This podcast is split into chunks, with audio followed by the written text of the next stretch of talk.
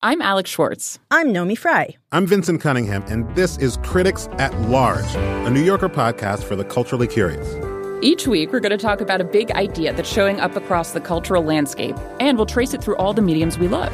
Books, movies, television, music, art. And I always want to talk about celebrity gossip, too. Of course. We hope you'll join us for new episodes each Thursday. Follow Critics at Large today, wherever you get podcasts.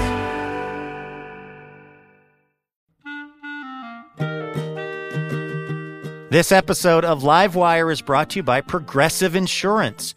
Whether you love true crime or comedy, celebrity interviews or news, you can call the shots on what's in your podcast queue. And guess what? Now you can call them on your auto insurance too with the Name Your Price tool from Progressive. It works just the way it sounds. You tell Progressive how much you want to pay for car insurance, and they'll show you coverage options that fit your budget. Get your quote today at progressive dot com to join the over twenty-eight million drivers who trust Progressive. Progressive Casualty Insurance Company and affiliates. Price and coverage match limited by state law.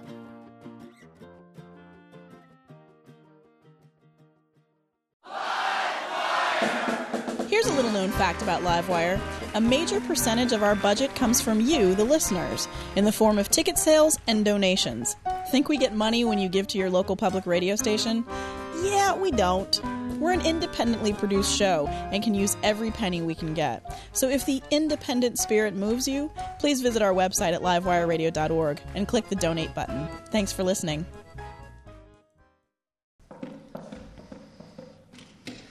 Uh, hi, is this the uh, Leprechaun audition? Sure is. Come in. Well, you sure do look the part. You do. You're tiny. Yeah, mm-hmm. yeah, I get that all the time. Uh, hey, where's your pot of gold, Ginger? Never gets old. I'm sure it doesn't. Funny, funny stuff. So we just have a few questions for you. First off, can you work early mornings? Oh, sure, sure. Excellent. Great. Also, do you have any special skills? Oh, yeah, I do. They're all on my resume there. Uh, I can do uh, stage combat. Um, I tap dance. And, of course, uh, I can do an Irish brogue if need be. Fabulous. I love it. Okay, just a few more questions. Can you manifest small candy marshmallows in various shapes? Uh, I'm, I'm not sure I'm understanding you. But pink hearts, orange stars, yellow moons, green clover, stuff like that. What do you mean by manifest? You know, create out of nothingness with just a wave of your hand or whatever. Huh. Um, no, no, not that I'm aware of. Huh. Okay, good to know. We're just trying to get a baseline here. Can you control our actions using only your mind? I'm sorry? What? You know, like in Leprechaun five, in the Hood, when he made that guy shoot himself. I... Is this a joke? Or? Uh, are, are you asking if violence is a joke? Because it's not. Oh, no, no, no, no. Sorry. I, I just Look, feeling. That doesn't really matter. Do you know where the pot of gold is at the end of the rainbow? Oh, come on. Just answer the question. Well, I, I assume it's at the end of the rainbow. Right, but where's that? Because it always looks like you can see it, but then you never can. You know, it's so frustrating. Okay, now th- this is starting to get offensive. Okay, fine. If you want to get all technical, we'd like for one of our three wishes to be that you tell us where the pot of gold at the end of the rainbow is. Uh, this is ridiculous. Oh, goodness, is it because we didn't capture you? Here. Hey, get your paws off me. Fine, but now you're captured. All right, all right. If you don't open that door, I'm I'm calling the cops. Okay, don't be cute. Just tell us wait, where... Wait, wait, wait. Don't be cute?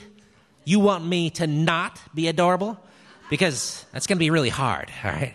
Every frickin' job I ever auditioned for is cute little person or dancing dream sequence midget or oopa effin' loopa. Now, I assumed this was going to be yet another gig announcing some crappy Saint Patty's Day blowout sale, but if that's not it, if you're if you're actually deluded enough to believe that I'm a real leprechaun and I can lead you to a pot of gold or manifest accoutrement for your cereal, then it's appropriate to call the cops, which I am doing right now. Whoa, whoa, whoa, whoa, sorry. No need to do that. I'm opening the door, see? You, you're free to go, okay? We're, we're, we're sorry. Yeah, well, you should be sorry. You people are nuts. We are. Don't call me again. We won't. Our bad. Crazy people, man. Hey, honey. No, it wasn't a commercial. They actually wanted to know where the pot of gold was. I know. Like I'm giving that info up for free, idiots. Oh, no, they'll never find it. Yeah, it's in that magical place, you know, with the music and all the arty types and that one fairy that won't shut up. It's... It's... Livewire!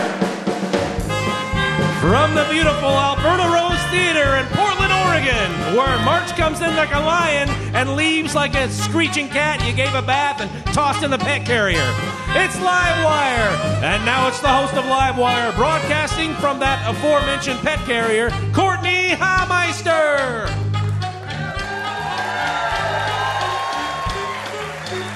Thanks, everybody. We have a really good show for you tonight. We have someone here to tell a sweet tale of innocent love that uh, became slightly less innocent over one hot weekend. Aaron Scott is with us tonight, and one of our favorite guests is back with his third book and, of course, a song. Wesley Stace, author of Charles Jessold, Considered as a Murderer, is here tonight. Yeah, we're pretty excited about that.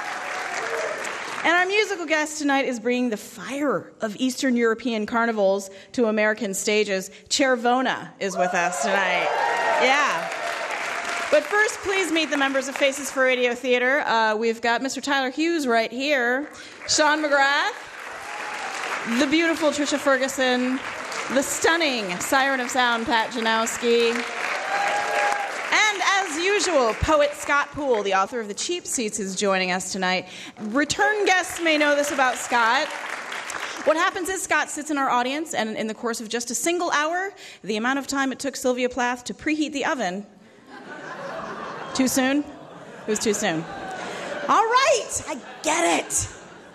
Scott writes an entire poem that encompasses what he's learned over the course of the show, one of the, one of which will be, don't mention Sylvia Plath and suicide, ever.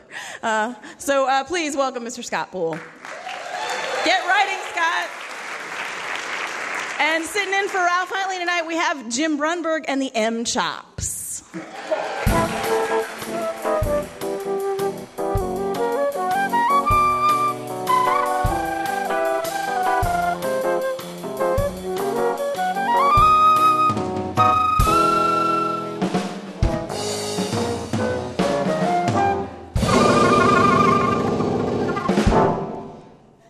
I liked that ending. It was very dramatic.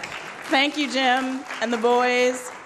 Um, before we get to the show, I wanted to address an important issue that I feel like we're all dealing with right now, and that is uh, the tragic loss of Two and a Half Men. Um, Uh, if you haven't been following this uh, earth-shattering story, Charlie Sheen went on a rampage, a verbal rampage on his bosses at C B S, which it appears has now cost him his job, and it's cost us the show.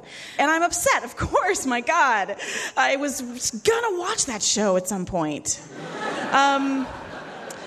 But as I watched it all unfold, and I thought back to the other famous ranters like Christian Bale, Alec Baldwin, Mel Gibson, all I could think of was one thing: sexism. Where are all the female ranters, Hollywood? You know, it's two thousand eleven. You should be ashamed of yourselves. We're fifty percent of the population, right? So what's happening? What's the problem? I mean, do women in Hollywood just think they can skate on Lily Tomlin's I Heart Huckabees rant forever? Yes, that was an epic rant. I don't know if you saw it, but it was great. But we can only rely on feminist trailblazers like Tomlin for so long. And Courtney Love, rants only count when you're still relevant. And I realize calling Two and a Half Men relevant is a stretch, but um, fifteen million viewers are relevant even if the content is from nineteen seventy-five. Um, and some actually might say that women don't express anger as readily as men, and that is not true. A study at Southwest Missouri State University indicated that, yes, on the surface, uh, we see anger as counterproductive. However, when it comes to day-to-day interactions, we take advantage of our anger just as frequently as men do. So it's not a cultural problem, it's not a genetic problem, it appears to be a motivation problem. So we as women need to get, we just, we've got to step up and say, hey, we also have magic and poetry at our fingertips. You know, we also may have some tiger blood in our systems, and we are also on a drug called Charlie Sheen. Um, actually, no, I think that's a herpes medication, but you get the point. Um... It's time for the women of the world to put random strings of words together and say them loudly and repeatedly for emphasis. I have koala blood. I am a magical unicorn. I am wearing my underwear inside out on the off chance that what I think is the outside world is actually my body, and what I think is my body is actually the outside world. Ann Coulter sometimes has a point. No, you know what? That went too far, didn't it? That. But still, it's easy, ladies. I just did a little bit of it. Let's just start. Let's see some get up and go, and just just give us a chance, Hollywood. You know, self-destruction knows no gender. If Courtney Love's taught us anything, it's that. And also that you don't really need to wear a bra to award ceremonies. You know, she's taught us a lot. She's taught us a lot. But uh, moving on, moving on. We'll just, let's all try to move on from the Charlie Sheen debacle, shall we? Yeah, let's move on from that. Uh, coming up next on the show is, uh, surprisingly enough, the only international nuclear folk band we've ever had on the show. They're a gypsy jazz klezmer punk band that was born about five years ago and played their first gig at Gypsy Mania, a gypsy dance discotheque created by Gogo Bordello's D J Diamond. They have roots in Russia, Armenia, Italy, Brazil, Germany, Argentina, and Kazakhstan, and they've now traveled all over the U S too. Please welcome Chervona to Livewire.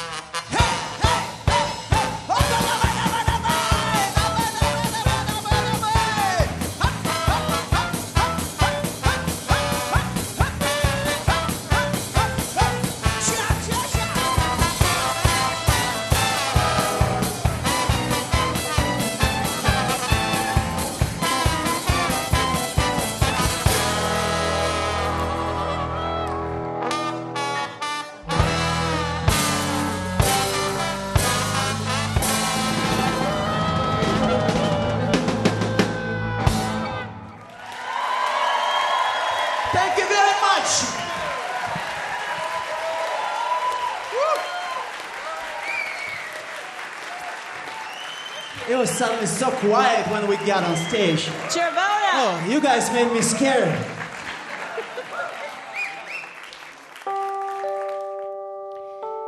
The House of Representatives has voted to cut the entire federal budget for public broadcasting. The cuts now go to the Senate for approval. If the Senate votes to approve the cuts, some of N P R's most popular shows could be altered beyond all recognition. For example, if you don't act now, we simply won't be able to afford Garrison Keillor anymore. We will be forced to replace him with John Tesh. I'm John Tesh, and that's the news from Lake Wobegon this week, where all the women are strong and all the men are good-looking and all the children are blow-drying their hair so they'll look perfect for their auditions. I'm now going to play the piano for an uncomfortably long time. Since we'll have no budget to pay anyone to produce Wait, Wait, Don't Tell Me, the name will have to change to Go Ahead, Tell Me If You Want. What does it matter anyway? Where are the sleeping pills? Is this what you want? Really? Instead of Lourdes Garcia Navarro reporting the latest developments from Libya, do you really want this guy reporting from his basement? Yeah, like I was watching C N N to do this report about how they might get rid of that Gaddafi or whatever, but I tripped over my bong and knocked the T V over, and now it totally smells like bong water in here now. I'm scared, and I'm hungry. It's dark in here. Carl Castle, send for pizza, Carl Castle! It's not very pretty, is it? Instead of Terry Gross interviewing Al Gore on global warming, you'll now have Terry Hatcher interviewing her mom on Chihuahua warming. forty-five minutes of an old woman talking about various Chihuahua hoodies she found at Neiman Marcus. Please, please, don't make us do this. We simply won't be able to afford the all in all things considered anymore. It will have to be called, like, two or three things considered. Please help. Only you can wake up our elected representatives. Only you can let them know the horror and tragedy that awaits. Please, for the love of God, Ira Glass is over here every day complaining, and he is so whiny. Please help. Click and Clack are prank calling me every day. I mean, who does that? Michelle Norris is starting to hoard? I mean, she took my Post-it notes. Come on. It's dark in here. Someone turned off the lights. Carl Castle, send for pizza. Oh, God.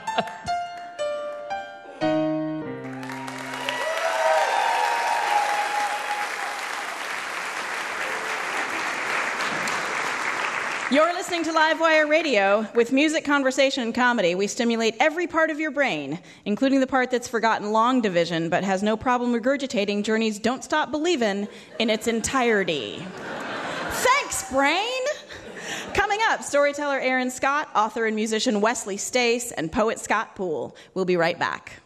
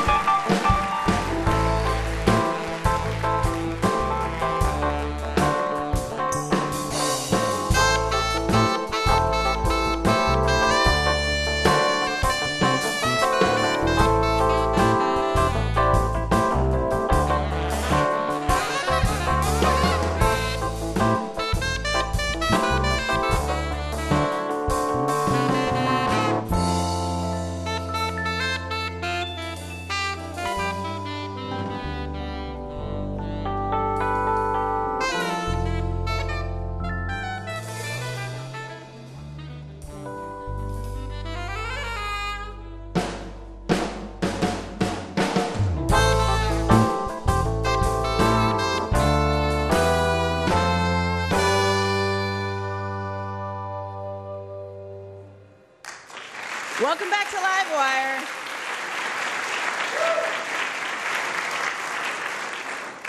Our next guest is a writer and radio producer. His stories have appeared on This American Life, Radiolab, N P R, O P B, and in Portland Monthly.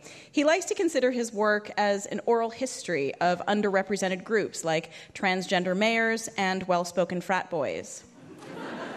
He's here tonight with a story of young love, political activism, and uncooperative body fluids. Please welcome Aaron Scott to Livewire.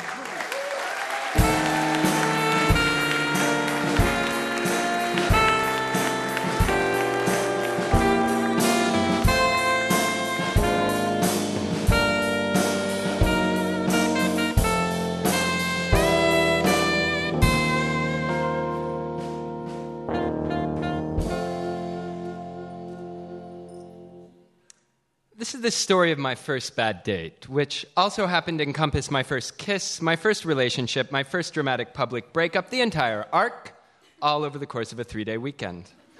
And it had a lasting legacy. I joined my first queer youth group when I was sixteen. In months, I was a hardcore queer activist, helping start a queer youth center on M L K and volunteering everywhere I could. I'd like to say I did it for altruistic reasons, but to be honest, I was looking for a boyfriend. And I never even managed to score a date. All I seemed to do is rack up one after another of smoking hot lesbian friends. And by smoking hot, I mean they looked like really hot boys smoking. The spring of my junior year, the facilitator of my youth group told us about a queer youth conference in D C I imagined an urban wonderland of eager homosexuals. So two friends, Shane and Allie, and I went to the Vancouver P FLAG chapter and somehow convinced them to pay for plane tickets to our slightly belated, belated big gay quinceañera. This was my first trip to the East Coast, and my first trip without my family. But what really shocks me looking back, given I wasn't exactly an adventurous lad, is that we went without a dime to pay for a hotel room. All we had was a nebulous lead from our facilitator. She said if we could find the Spokane youth group, we could likely sleep on their floor. Now, in the days before cell phones, at a conference of three hundred out-proud teens drowning in rainbow jewelry, that was like finding a hot pink needle in a haystack of glittering pink sequins. But after a few hours of poking around the hotel, we found the Spokane kids, who also happened to be two boys and a girl. We all went to dinner, and it quickly became apparent that there was a connection between one of the boys and myself. His name was Jacob, he was sixteen, and he had the most captivating husky blue eyes. We got back to their room to find there were only two queens. Well, four queens, but two queen beds. Um, Jacob and I, claiming chivalry, volunteered to sleep on the floor. We made a makeshift bed with extra sheets and switched off the lights. The next thirty minutes were sheer adolescent awkwardness. There were furtive whispers, accidental caresses, waiting for the security of our friend's snoring. And all the while, Jacob tried to kiss me, and I stalled. I trembled. I'd never, I'd never kissed anyone. I didn't know what to do. He tried to console me by recounting his nervousness before his first kiss and how he immediately got a bloody nose. I didn't find that very reassuring. Finally, he stopped asking for permission and just did it. And after five minutes of compassionate wrestling, I felt a warmth in my nose, and then a trickle ran down my lip. I flipped over onto my back, put a finger up, and it came back covered in blood. I tiptoed to the bathroom, shoved some toilet paper corks up my nostrils, and waited for it to subside. Returning to bed with a hemophiliatic giggle, we dove back in. There was little sleep that night. The next day, we were inseparable. We did the same workshops, we ate together, we went to the open mic night where everybody did spoken word covers of Ani DeFranco songs. Jacob did thirty-two flavors. Squint your eyes and look closer. I'm not between you and your ambition. I am a poster girl with no poster. I am thirty-two flavors, and then some. We went to the dance, and then we ended up back in the hotel room smoking pot out of a Mister Pibb can. At which point it became clear that my two friends had hooked up with his two friends, one pair during the nap and one during the dance, because apparently all it takes for a couple of horny queer teens to get it on is proximity, some sheets, and the cover of darkness. Although I'd like to think we were just being polite and doing our part to pay for our share of the room with in-kind donation. That night, Jacob and I got one of the queens. We had a repeat session of the night before, but with more padding. And then he wanted to spoon all night long. I couldn't sleep and kept rolling away. He pursued me across the bed until his smothering embrace was the only thing holding me from tumbling over the edge. I watched the big digital hotel clock numbers tick by. Three, four, five.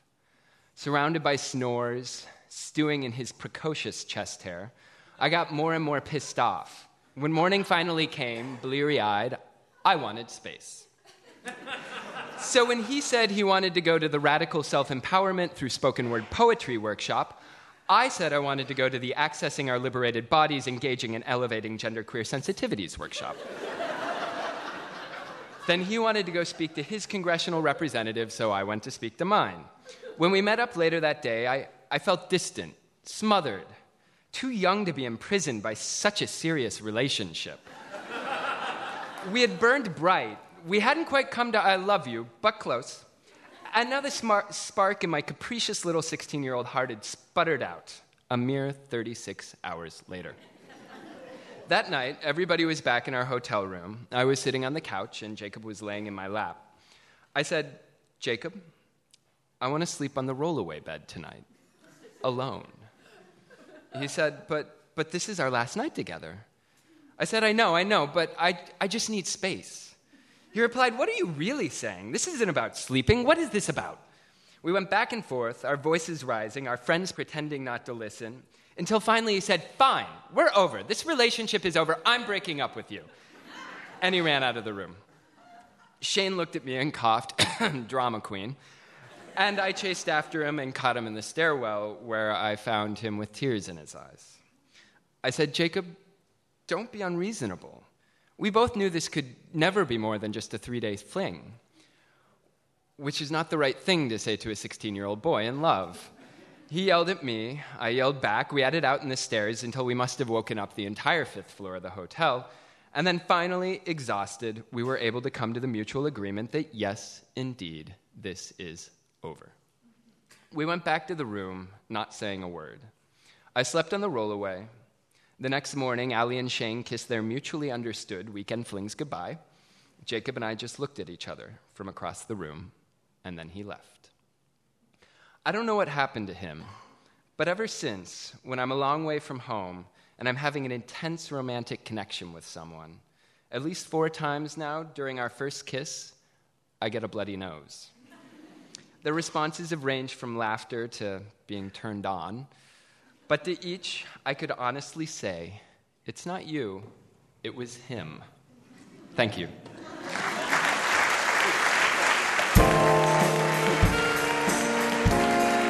Aaron Scott.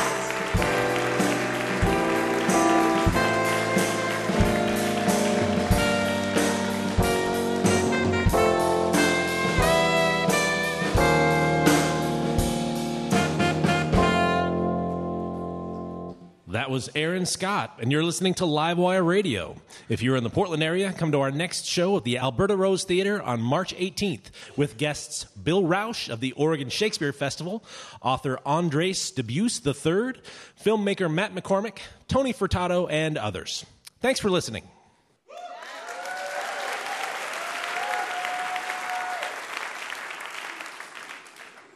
Recently, a journalist pretending to be billionaire David Koch called Wisconsin Governor Scott Walker and then recorded the conversation. Believing he was talking to one of his most affluent political backers, Governor Walker's frank and at sometimes revelatory statements left his supporters scrambling to control the damage. Here now are the recordings of the following phone calls. Well, I mean, that's what I was saying. Once we get these unions out of the way, it'll be smooth sailing through the next few elections. Beautiful, beautiful. Let's get you out to Cali when all this is over, and I'll show you a real good time. You know, I'd love it. Oh, gotta go. I got another call coming in. Hello? Uh, hi. Is this Governor Walker? Oh, this is he. Um, Governor, is your refrigerator running? Well, it is, and, you know, I'm glad it is, because it just goes to show you that Wisconsin can still get things done even without the Democrats. Oh, uh, well, well, you better go catch it. Well, yeah, I think that's the plan, you know. I mean, even if this becomes a power struggle with the utility companies, I, Scott Walker, am not budging. Uh, hang I, up, hang up. Okay, bye. Okay, okay bye. Oh, Scott Walker here. I'm Detective John Kimball. Mm. Hi, Detective. What can I do for you? It's not a tumor. Oh, I'm sorry? Not that one. Not that one. Push this one. I'm a cop, you idiot. Well, the police department is vital to a healthy Wisconsin, and I'm not trying to deprive you of any of your benefits at this time. My C P U is a neural net processor, a learning computer. Mm, that's understandable. But listen, the people of Wisconsin are fed up with unions gouging the state during a recession. Dude, he doesn't get it. It's nice talking to you, Detective. I, I got another call coming in. Hasta la vista, baby. Okay. This is Governor Walker. Herr Governor, this is Adolf Hitler. Oh, guten Tag, mein Herr. What can I do for you? Um, uh, aren't Nazis cool? Right, but as I said, this is about the budget. This is about public sector unions. Essentially, you're having taxpayer money be used to lobby for spending more taxpayer money. I mean, it's absolutely ridiculous. Uh, sure. Um, uh, Deutschland über alles. Well, das stimmt. Deutschland über alles is they're good. And you know that I know that you stand with the people of Wisconsin. Um, this this this didn't turn out like I thought it would. I, I gotta go. Ja, Volt, mein Führer. Governor. Uh, yes, Susan, what is it? Governor, Senator Lasik and Representative Honadol are waiting for your signature on the bill banning prank phone calls. Oh, prank phone calls? I mean, who makes prank phone calls anymore? Let another governor worry about that, Susan. I got some unions to bust.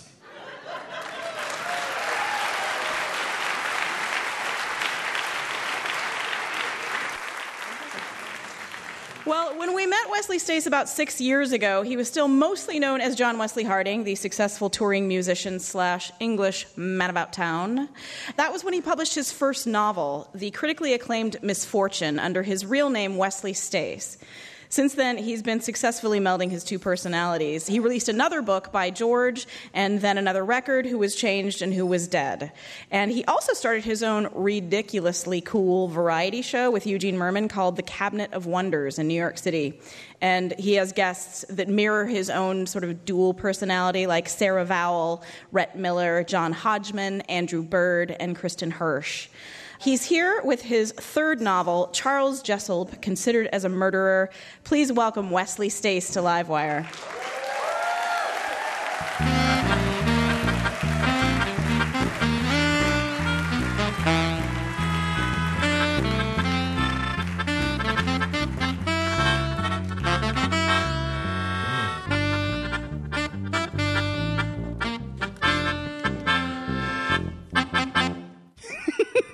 Welcome to the show, Wesley. Thank you very it's much. It's always such a pleasure to have you here. It's so nice to be here. You, so, so this is your third book. This one centers around, uh, it's the, a tragic murder-suicide uh, that takes place around World War One England. Yes. Um, and you've written, this is your third novel. It's They're all period pieces, but this is the first time that you've ever written about music. That's right. So what right. was it that made you want to write about music it's, this time? It, um, well, I really did want to write about music, and I really did... earnestly not want to write about m- my world of broken strings and sticky dressing rooms and unpaid deposits and things mm-hmm. like that. And so I, I thought, I, and so I wanted to write about music purely. So I thought I would write about a form of music that I essentially don't know very much about, which is classical music, but where the two intersect is this wonderful folk revival movement that many nations, when their borders are being eroded or when they're under it, just about to go to war, as we were, England was with Germany, um, you know, kind of rediscover their national song. Because in nineteen ten, the four most famous composers, favourite composers in England were Wagner, Strauss, Mendelssohn, and Handel, and they were all Krauts. Well, and right. so. And so, so England was going uh, its own way around a nationalist movement rather later than everybody else had done it, mm-hmm. um, and uh, so that was so so so that's kind of where they interconnect, because that was when England, Vaughan Williams, and people like that discovered the national song and tried to kind of turn it into a, a national music. Right. But in fact, the book st- it starts off. I saw a Werner Herzog documentary about this guy called Gesualdo, mm-hmm. uh, called Death for Five Voices, which I. totally recommend. And Gesualdo um, killed his wife and her lover in about sixteen something and uh, got away with it. And in fact, more than got away with it, he didn't get away with anything because she was committing adultery. Therefore, it was his right to kill her. Of course. So, so he did it in Naples, as you would, and he, he went to the he went to the man that I think was technically known as the head of Naples, and uh, said, what should I do? And he said, you should run away. And so he went back to his uh, town, which was called Gesualdo, because handily he was a prince and he had a town named after him. And as if his life couldn't get any more Shakespearean, he cut off, he cut down the trees for seven miles all around his hill so he could see when they came for him. And then, bizarrely, he wrote this incredible atonal music in madrigal form that wasn't really understood until Stravinsky picked it up at the beginning of the twentieth century, which is quite amazing. And then, so I read a book about uh, Gesualdo, and it was all true. And then I read a book about Stravinsky, and in Stravinsky it told me that the critics and Stravinsky had an incredibly codependent relationship where he would scandalize them and kind of tell them what to write and egg them on so they would write more about him. And yeah. I suddenly thought, ah, a novel narrated by a critic where he thinks he's controlling the artist. Well, I thought that it was really interesting for you as a musician to write a book where the relationship centers around a critic and, and someone who makes art. Right. Um, and and was there and were there any other reasons that you wanted to write about that relationship? Well, the uh, not not personally, but um, the, it was it was put to me that it was uh, slightly revengeful. Of my, my music critic ends up with uh, the uh, disease tinnitus.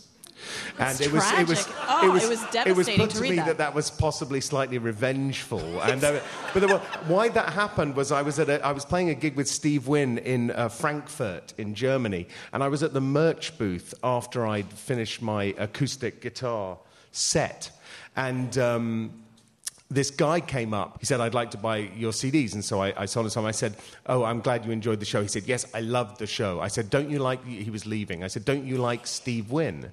And he said, no, I love Steve Wynn. And I went, oh, okay, well, uh, why are you leaving then? And he said, because I have a ringing in my ears. I have tinnitus. And I went, oh, because I pronounce it tinnitus. I went, oh, tinnitus. I said, oh, tinnitus? And he went, no. All the time. It's just one of many tinnitus jokes that you have in your pocket, right? No, that's the only one. But the moment he said that to me, I was like, I've got to put tinnitus in a novel. Sadly... Sad. It's not as funny in the book as, as that well, story. Sa- you know, it's, sadly, it's really tragic. Yeah, it is tragic. And sadly, I couldn't give my narrator that joke. That joke would have been beyond him. Ex- I tried oh, absolutely. To, I tried to squeeze it in at about ten, but I kept cutting well, it out. And you, so I just have to tell it every time I talk. There's some wonderful turns of phrases in, in the book. It struck me. Well, my critic's a bit fussy and a bit uptight. And mm-hmm. he has been told by his publisher his job is to promote English music because he writes for a national list newspaper at the expense of all else. So yeah. he's really kind of working on his job, which is, and he finds this composer, and he's like, this composer's going to make me, and I am going to make this composer. And any situation, I think, where a critic is thinks he's in charge of what the art means...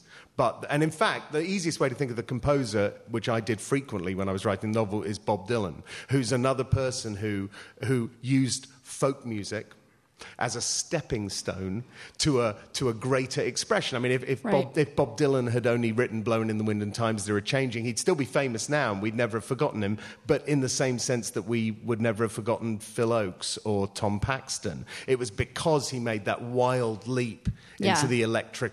you know, unknown and was booed that, you know, Bob Dylan's the monolithic figure he is today. My composer, his leap is into atonal modern music, which the critic sees as a betrayal not only of, you know, what the critic believes, but also of England and what England believes in because, you know, all these people, all these influences are uh, German and modern. And my critic, Leslie Shepherd, is one of the people who would have booed at Newport. Well, he did. He he clearly adored Jessold as a as a musician when he first met him, and there was a there was a wonderful passage where he um, described him as a natural musician who hears music in the rattle of bicycle frames and the bark of a dog. Um, do you think that there are musicians that are like that? No, I don't actually, and in fact. In fact, the critic says what he says after that bit. It was funny because I gave that I gave the book to a composer, and the only change he made was he said those people don't exist. That's just a critical fantasy. And so, in fact, what happens immediately after that bit is he says, but perhaps that's just a romantic idea of what a composer's like. Perhaps it's nothing like that. And the fact is that when you meet composers, they're not talking about the pure sphere of music. They're talking, like we all are, about commissions and what possible instruments they can get to play and what's around and who's available and who'll do it for the money and all those, you know, it was really, tedious things. It was, it was very interesting to me to see the parallels that you talked about in the book in terms of what it was like to be a musician and being commissioned and what musicians talked about at, in nineteen ten, and that I, f- I felt like you were, in a way, speaking a little bit from your experience absolutely. Currently. No, absolutely. I mean, I did feel that, you know, there's, a, there's an incredible lineage of fictional composers that, not because of the quality of the book, but just because he is a believable fictional composer, that Jessold finds himself in, which is, you know, there's uh, Van Toy and Proust and Doctor Faustus in, you know, Adrian Leverkun. And so I, and, and I read a lot of those books, and a lot of the, the, the, the composers aren't very believable sometimes. It's because they don't describe the music quite well enough. And um, it'd be like writing a, uh, a book about a stand-up comedian and you don't give him a joke. Yeah. In the entire book, you know, it yeah. would not. You would not understand. You know, you could waffle on about his work forever. So I just felt it was important to give a, a kind of a real sense of the music. Well, and you did. You, I mean, it, you you you sort of started writing an opera in this. You know, as I was reading it, I thought that's interesting. I wonder if he would ever want to do that. Um, but it's based on this song, right? Um, I don't know if you want to talk about. You're um, going to. See- well, what happens is that the, the, the composer kills his wife and her lover, like Gesualdo did, uh, as if in imitation of that. And uh, it's the night before, and kills himself, the night before the premiere of his opera, Little Musgrave, that is going to change the course of English music. And um, the book starts, really, with that police report, and then it goes back to when the, the critic first met the composer, and they go on a bike ride, which was my initial image, was two men on a bike going down a country lane, and they're looking for a, someone to sing in the rain. They find a shepherd in a barn, and he sings them this song, and it, it's a, a, quite a moving scene in the book where they hear this thing that completely transports them, and this is what has fallen down to and them. This is a real song. Yes, it's that, a great, from, from it's a great period. Folk song. Fairport Convention did a version Wonderful. Of it called Matty Groves. And you're going to sing it for us? I will sing the version that I know of it, which is okay. very different from the fantastically insane version in the book, uh, okay. but uh, but it's the version I know. Okay. Shall I do that? Yeah, that would be fabulous.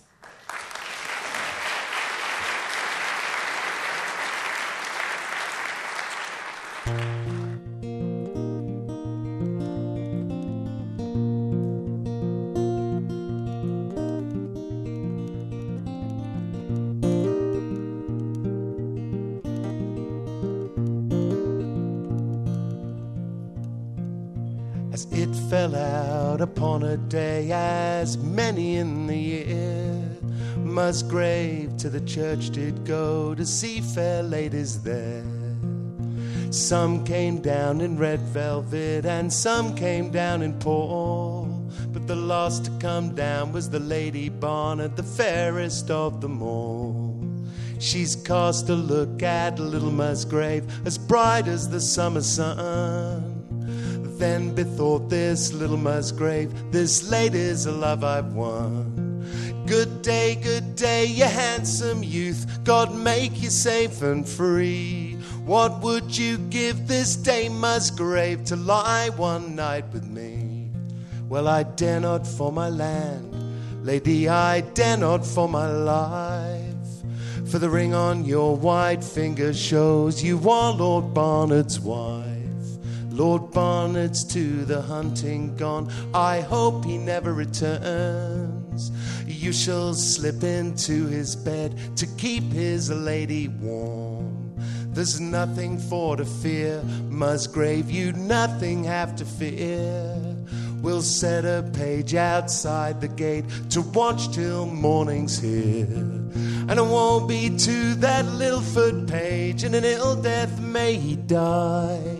He's away to the green, green wood as fast as he could fly. When he came to the wide water, he fell on his belly and swam. When he came to the other side, he took to his heels and he ran.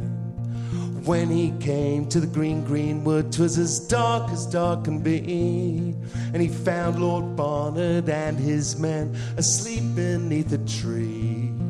Rise up, rise up, master, he said, rise up and speak to me. Well, your wife's in bed with a little musgrave. Rise up right speedily. Well, if this be true you tell to me, then gold shall be your fee. But if this be false you tell to me, then hanged you shall be. Go saddle me the black, he said, go saddle me the grey. And sound you not the horn, he said, lest our covenant it would betray.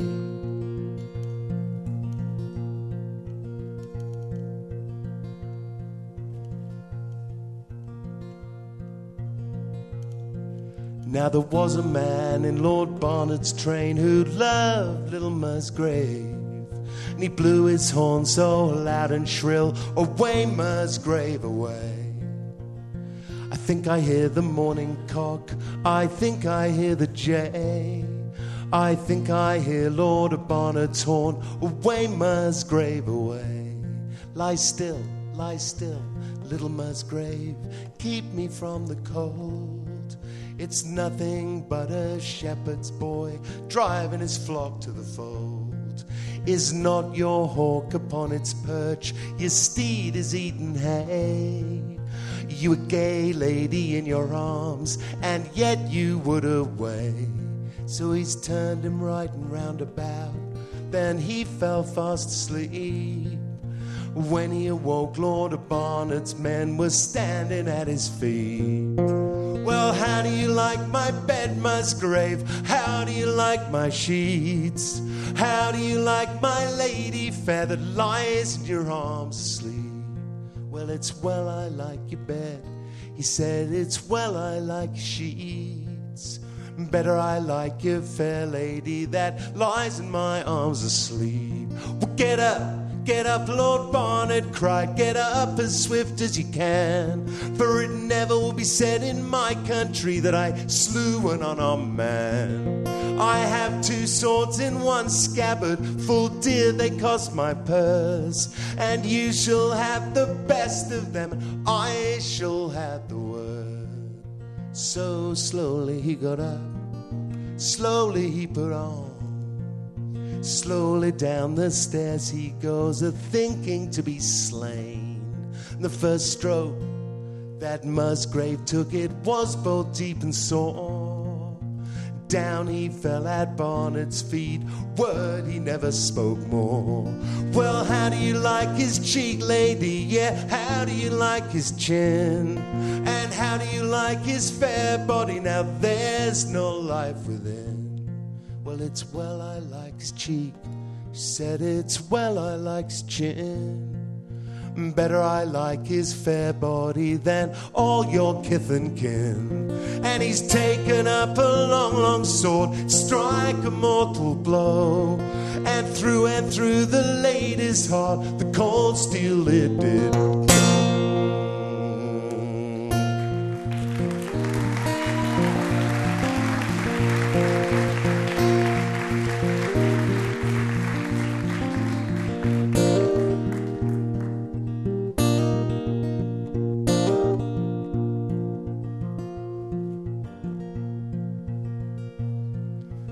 It fell out upon a day as many in the year Musgrave to the church did go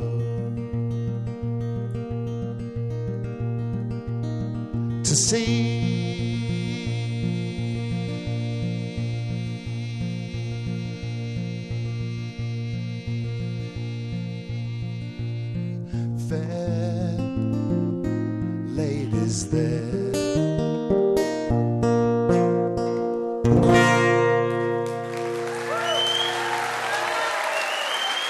Thank you. John Wesley Harding and Wesley Stace. The book is Charles Jessold, Considered as a Murderer. That was Wesley Stace, and you're listening to Livewire Radio. Subscribe to our podcast on iTunes and let your computer do all the work while you nap or frolic or stare obsessively at the status bar. It's your choice. Get more information on subscribing to our podcast at livewire radio dot org. You're listening to Livewire Radio, offering up comedy, music, and conversation in deliciously digestible bursts. We'll be right back after this short break.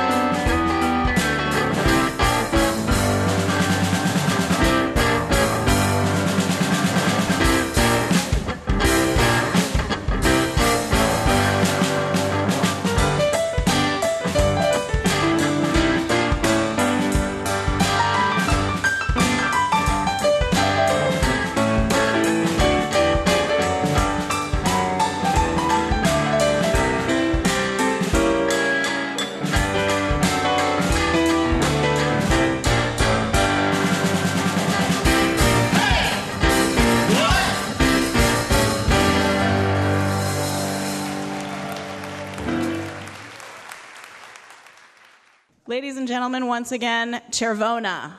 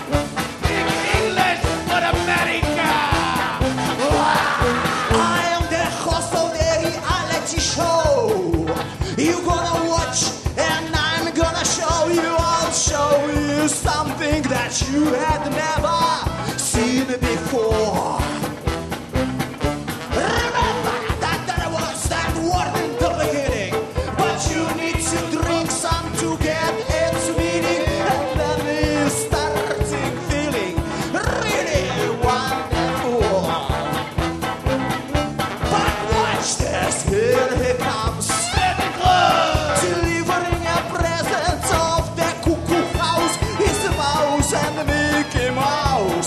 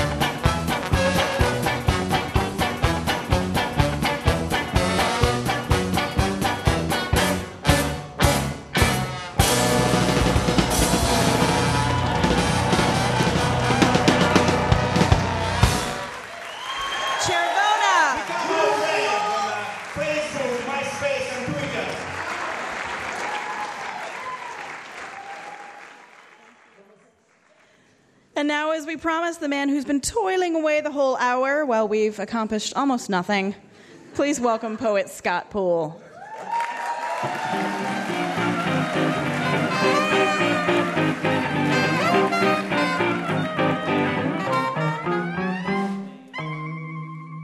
What I Learned Tonight by Scott Poole.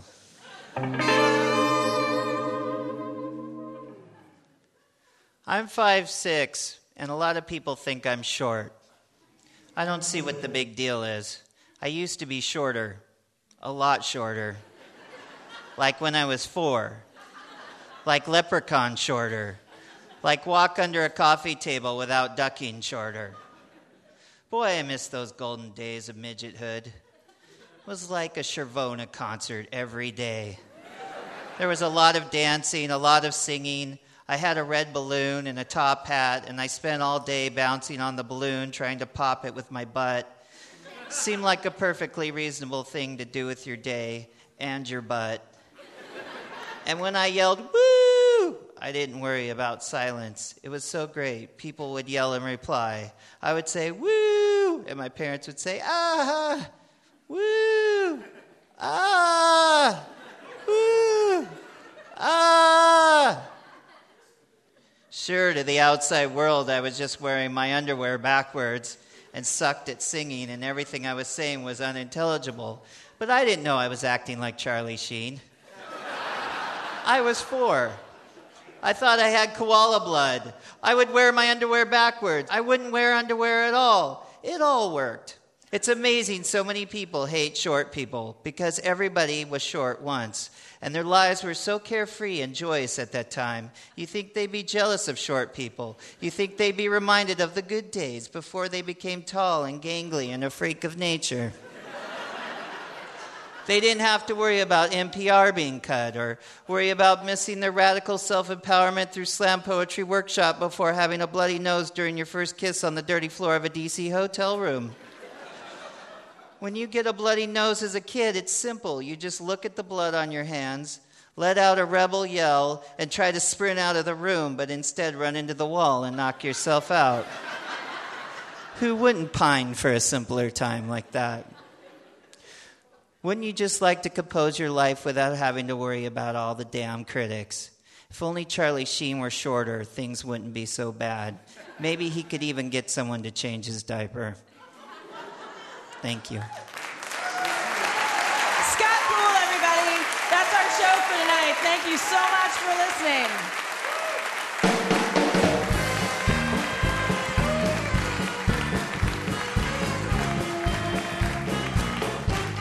Our thanks to our guests tonight, Aaron Scott, Wesley Stace, and Chervona. The mutton chops are Jim Brunberg, Reed Waldsmith, and Paul Evans. Tonight's show was made possible in part by our sponsors, New Belgium Brewing Company, Whole Foods Market, Fitch and Associates, and the Falcon Art Community. Additional funding provided by the Regional Arts and Culture Council, the Oregon Cultural Trust, the James F. and Marion L. Miller Foundation, and listeners such as you fine people. Hotel accommodations generously provided by the Hotel Deluxe. Livewire is created by Kate Sokoloff and Robin Tannenbaum. Our senior producer is Robin Tannenbaum. The show is produced by Courtney Haumeister and Jim Brunberg. The faces for radio theater are writers Courtney Haumeister, Sean McGrath, and Scott Poole. Performers Tyler Hughes, Trisha Ferguson, and Siren of Sound, Pat Janowski. Our guest writer this week is Timmy Williams. Our recording engineer is Jonathan Newsom. House sound by Jeffrey Hilton Simmons. Production management by Drew Flynn. Stage management by Matt King. Guest wrangling by Furiel Harbin. Theme by Courtney Montrele and Ralph Hightley. Craft services by Whole Foods Market. Graphic and web design by Danger Creative. Web development by Amalgam Ocean. Social media coordinator is Trent Finley. Our publicist is Cassell Communications. Our operations manager is Adrian Schaefer. Our development specialist is Bree Gray. For more information about Livewire or to subscribe to our podcast, visit our website at livewire radio dot org. This is your announcer, Tyler Hughes. You can't see it, but I'm I'm tugging my earlobe right now to send a secret greeting to someone special out there. And no one else is the wiser. Right, Grandma?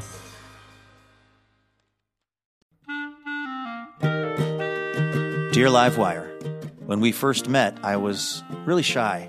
I had no idea we'd spend so much time together or that you'd be one to fill my heart with, with joy and make me want to be a better person. Oh, I'm sorry, I didn't know you were here. I was busy reading a review from one of our many many rapturously smitten listeners. Oh, wait. Actually, no, sorry. This is from Elena. Anyway, the point is, uh, it would be really helpful if you wanted to leave us a review. Feel free to say really nice things about us, and uh, we'll even read them now and then on the show. So you might hear your review of Livewire read on the program itself. Uh, reviews help other people hear about the show, and then we can keep doing this for a long, long time because we love having this job. Uh, thank you so much if you've left a review, and if you're about to leave a review, you can go ahead and do it right where you get the podcast.